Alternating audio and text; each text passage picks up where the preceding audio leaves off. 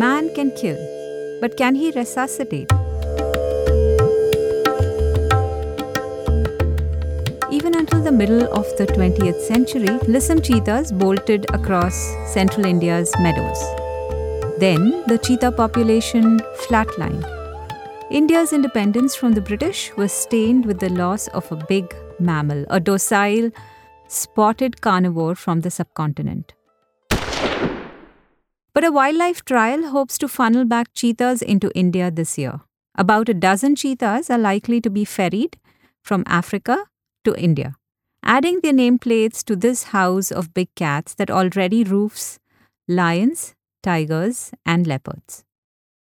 Does this project deserve a flag off or a barricade?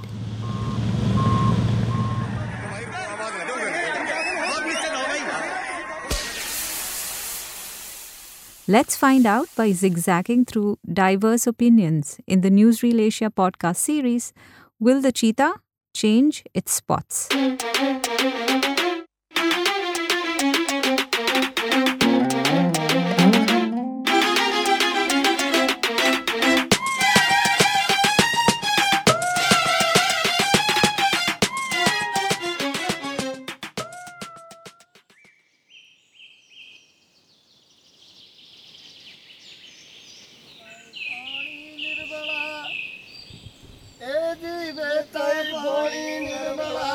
The gentle slopes of the Vindhyas were home to the Saharia tribe, an ancient and vulnerable indigenous group. For centuries, they had lived among carnivores like leopards, wolves, and wild dogs, woken up to the sounds of chirping birds, watched spotted deer quench their thirst at the gurgling Kuno tributary, and squinted to see raptors circle above the gullies and ravines guiding the Chambal River. All that ended in 1999 when they left behind their fertile, water rife, forest fringing farmlands and were forced to move to a village 8 kilometers from their original home.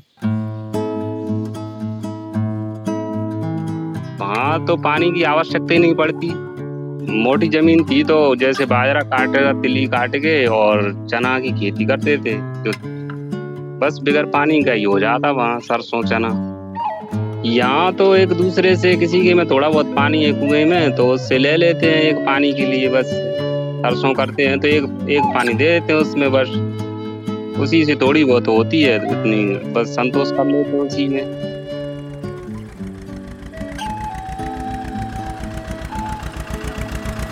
Ramlal Travaria and his family lumbered along in a tractor two decades ago as they made way for a population of lions. But wildlife conservation is not merely about animals. It's also about human egos.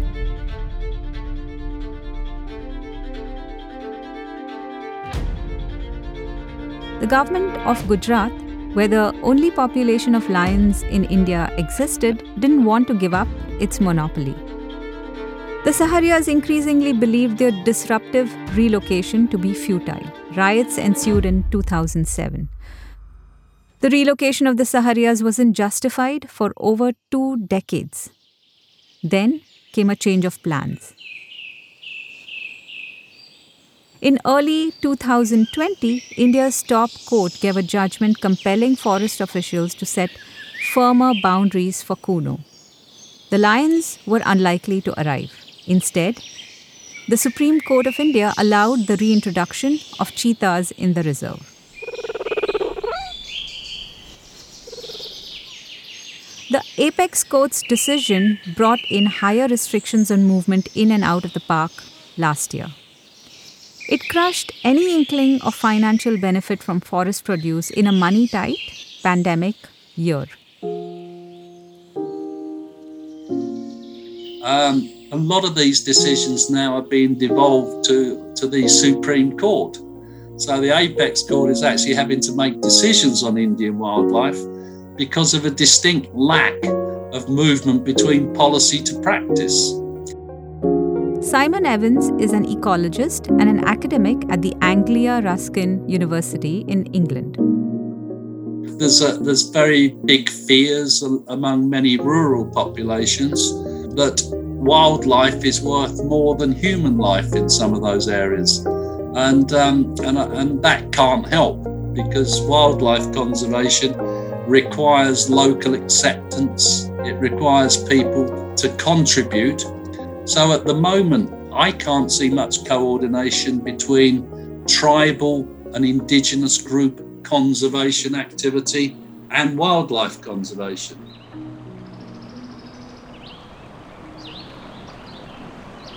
Every November, temperatures in Kuno, where the Chambal and its tributaries crisscross to form valleys and peaks, oscillate between 18 degrees at night and 30 degrees during the day. A pitter patter sound envelopes the forest during this month as leaves of the Boswellia serrata drizzle to the ground. Every summer, members of indigenous communities trudge into Kuno to make cuts on the Boswellia serrata's bark. They axe a slit on the cracked and peeling trunk of these Indian frankincense trees. An unbearably hot and dry central Indian summer is followed by a wet and windy monsoon. Then, as temperatures slowly drop in the fall, cuts on the trees start oozing out a golden, honey like liquid. The sap hardens to become a dewy, translucent, amber colored raisin. It's around this time that Saharia women throng Kuno to harvest the dark brown sap from inherited trees. When I say inherited, I mean that the community has over centuries mutually agreed on tree ownership for different tribal families to prevent overuse and overharvesting. The gum is used as medicinal food and also turned into a musky, fragrant frankincense. But last year, as forest officials cracked the whip on entries into this reserve, collections kamikazed and hurt family incomes in a financially tough year what the people are being told is that we're installing CCTV cameras here. So even when the guard is not around, you you know your footage will tell us who came in, and then we will take action. You've heard Asmita Kabra before. She's an academic at Delhi's Ambedkar University and has studied Saharias in Kuno since their initial displacement in 1998.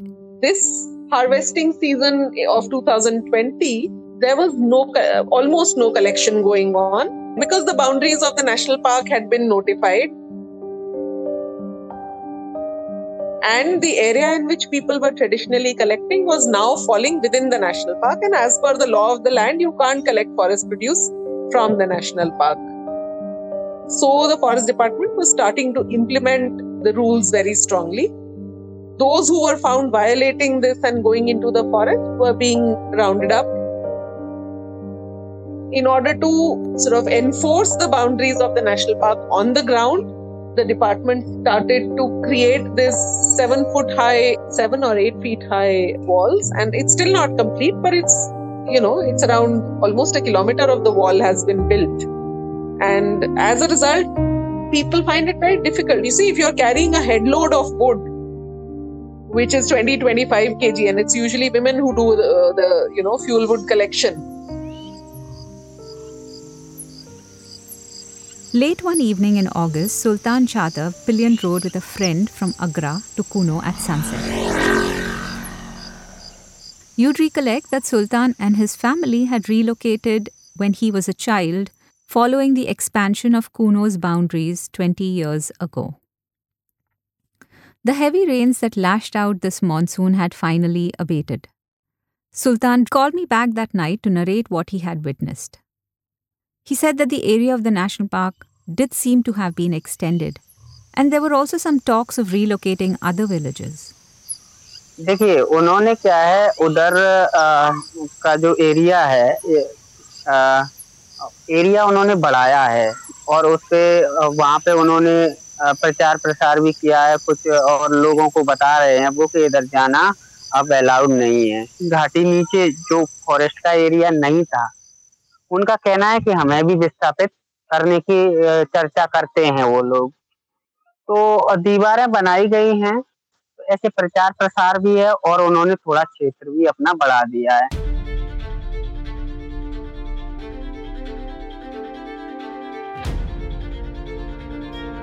Ramlal was unsure if these curbs would even work. Compulsions of poverty and unemployment amidst the pandemic forced women to risk entry into the park and scrape resin from the Indian frankincense tree for sale. Forest वाले रोक रहे हैं लेकिन वो मैं बता तो रहा था कि जैसे चोरी से जाते हैं Two decades after Ramlal and his family were forced to move from Kuno's forests to Agra, the space was now being readied for a new clan, that of Acinonyx jubatus jubatus, or African cheetahs. In a few months, these speedsters are likely to be flown from their home in the dark continent savannas and trucked to central India's tropical grasslands. Yeah, the reason for selecting Kuno is that uh, Kuno was already prepared for the reintroduction of lions um, when we started looking at sites. I am Yadvindra Dev Jhala. Um, I am the Dean at the Wildlife Institute of India and I study large carnivores uh, like lions, tigers, and uh, cheetah now. The Wildlife Institute of India is a government supported conservation and educational institute that has championed the cheetah reintroduction project. Uh, there are other sites which are equally good um, as Kuno, but they are not prepared. In the sense, for preparing uh, to release a large carnivore, you need to be sure that uh, the human pressures are reduced to a level where the detrimental effect of human impact is least. And the prey base is sufficiently large so that there is enough food for the carnivores to uh, reproduce and form a viable population. As you have heard, the story of the cheetahs is inseparable from that of the Saharias. It is also conjoined to the Indian savannas, a terrain that got possibly created more than 60 million years ago and provided us with valuable cereals like rice and wheat. I'm talking about grasslands. Humans have been playing devil on this planet by causing extinctions. So we do also have to play God by doing restoration ecology and reintroduction. Over a century, starting in the 1800s, India lost large swathes of forest land. It also saw the decimation of grasslands that ruled over one fifth of India. These turfs were seen as wastelands. It was, of course, far from the truth.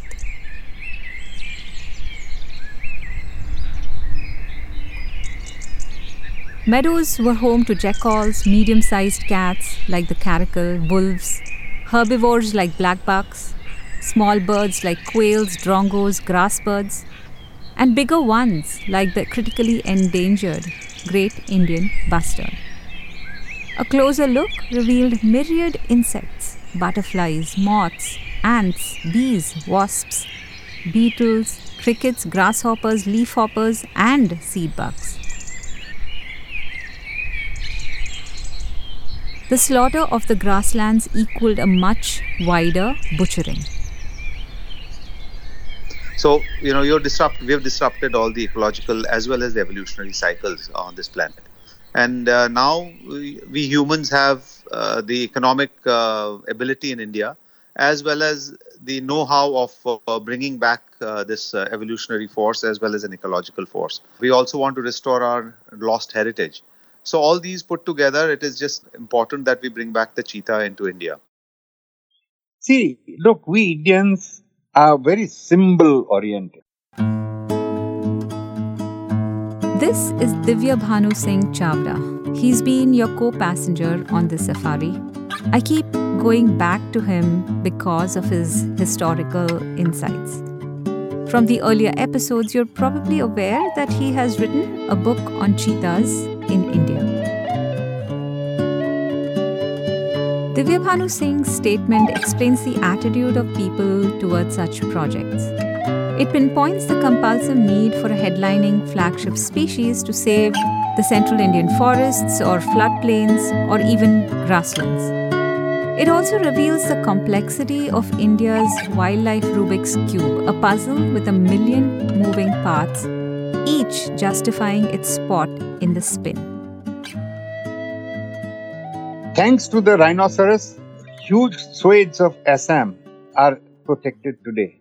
Thanks to the tiger, today several forest tracts are protected in the name of the tiger. Similarly, in the name of the lion, the entire Gir uh, ecology has been protected.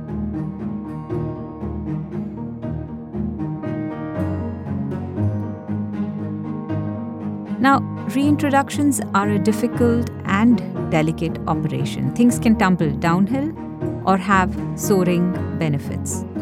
It's a good time to introduce a term called trophic cascade. To understand it, we will have to dive into another story.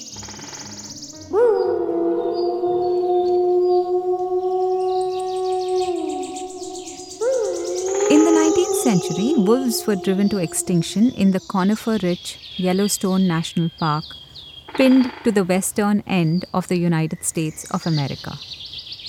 More than 100 years later, discussions began to reintroduce wolves back in Yellowstone. On a cold winter January day in 1995, a long white bus pulled into Yellowstone National Park. Inside were eight grey wolves from Alberta, Canada. These were the first wolves to be brought into the reserve. By 1996, 31 grey wolves had relocated to Yellowstone. As a predator pounced into the food chain, previously unfettered elk populations started to shrink. Shrubs and grasses and trees, gnawed barren by an explosion of these large deers, got a lifeline. Plants along water bodies thrived as elks turned skittish and stayed clear of some grazing lands watchful of wolves.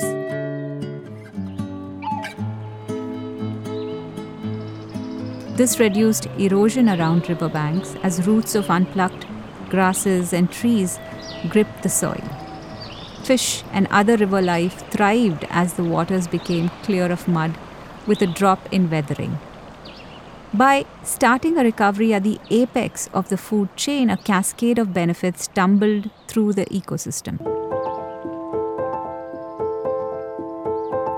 Could the reinjection of the cheetah have a similar domino effect on the grasslands in India? In India, we are very forest oriented. We are not grassland oriented. We are not savanna oriented. And if you bring in the cheetah as flagship species, then in that event you are protecting a whole ecology which is which is gone by the roadside. Like like for instance the caracal, uh, the wolf, the great Indian bustard's habitat which would all get protection under the umbrella of a cheetah.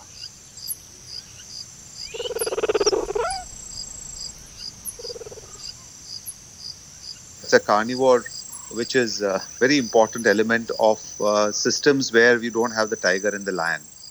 So the large carnivore, when it vanishes, the the ecosystem functions of those uh, elements is also going with it. Like for example, you have the black buck and the chinkara which have evolved under the pressure of predation from cheetah and the fast speed which these animals have because the cheetah was the major predator on them. The other species being the wolf, the caracal, um, the hyena, and to a great extent endangered species like the great Indian bustard and the lesser florican also share the habitats with the cheetah. As you would expect, there are some who disagree.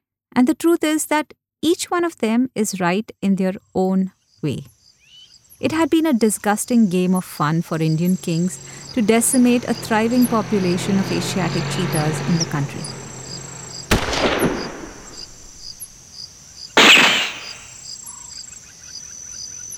More than half a century later, wildlife officials are trying to recreate a glorious past.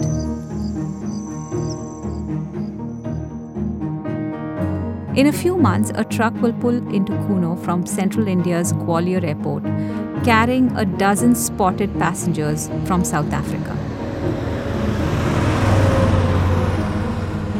Um, so when you're paying so much for a relocation or an introduction project um, for cheetahs from Africa to India, that is an expensive endeavour.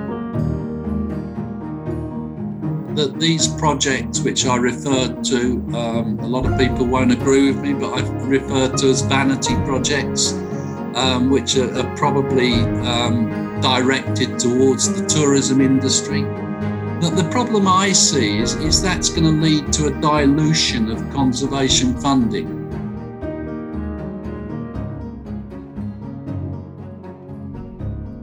Ecologists like Karanth agree with Simon and lament about funding being vacuumed away from supporting endangered species in India like the great Indian bustard. The miniature ostrich like bird has been poached to near extinction of its grasslands and semi desert habitats in India. Yes, but who is supporting the great Indian bustard, no? Or the wolf, or the caracal? If the cheetah comes, then the money will come. I mean, we, the, the, who's stopping anybody from spending? Why did they? Why has nobody spent in the last 50 years on these animals? And now all these habitats are being restored in the name of the cheetah, right? So if there was no cheetah coming in, I don't think Kuno would have got this kind of funding. It's unfortunate, but it's true. So the cheetah acts as an as a catalyst. Actually, none of these wildlife mechanics can figure out which of the gazillion wires need tweaking for the perfect fix to this circuitous issue. For clarity, let's take a flight to South Africa.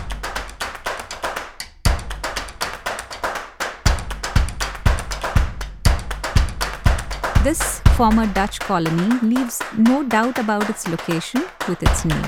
The Rainbow Nation, which has 11 official languages, is cradled by the Indian Ocean to its east and the Atlantic Ocean to its west.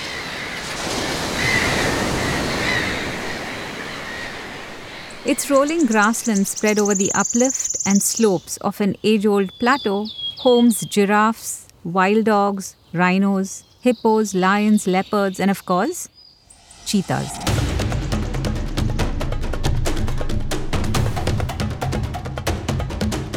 The sprinting cats who can cover 115 feet in just 3 seconds when in pursuit.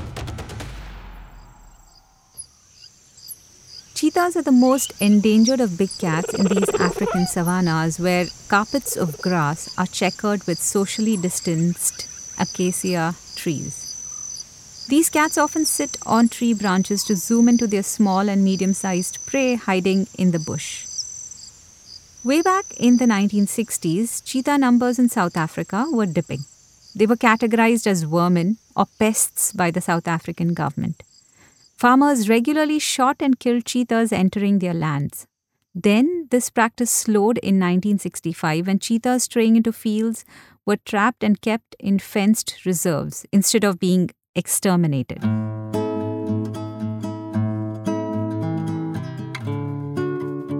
The major reason for the decline of, of wildlife populations in Africa is, is human beings. So if you come to South Africa, every single one of our protected areas is totally fenced, separating them from humanity. This fortress conservation approach, which is not popular with social scientists, the current conservation paradigm is coexistence.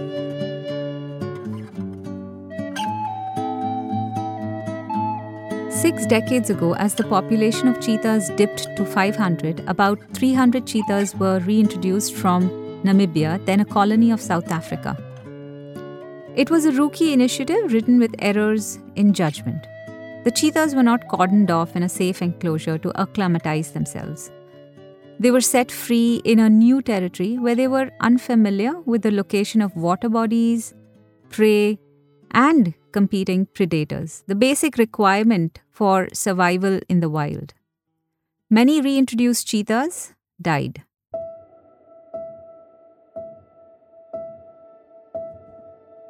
The first three introductions happened in 1965, and the first success was only in 1992. You know, we didn't have holding facilities, we didn't have soft release bomas. The cheetahs were trucked into the country and just hard released into these reserves. And we made a lot of mistakes. And only one of these reintroductions actually succeeded. Starting from the mid 90s, cheetahs were actively managed in fenced reserves in South Africa. They were moved from one reserve to another to diversify the gene pool that could otherwise have been rendered weak through inbreeding. After any swap, cheetahs were kept in an enclosure to tune into the new environment. They were set free to roam the entire space only after a few weeks. Over the last decade, cheetah population in South Africa has doubled. It's the only country with a growing population of cheetahs. And this is the reason why Indian government officials consulted South African experts for the cheetah reintroduction program.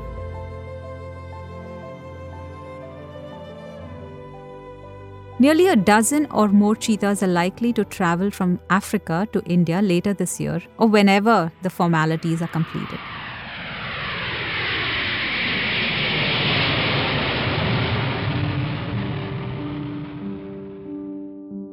Vincent explains that this is a complex program to execute. We saw a perfect habitat. We saw more than enough prey populations in Kuno National Park. We saw a protected area. But still, you know, the area is not fenced. There is a chance that the cheetahs may move right out of Kuno.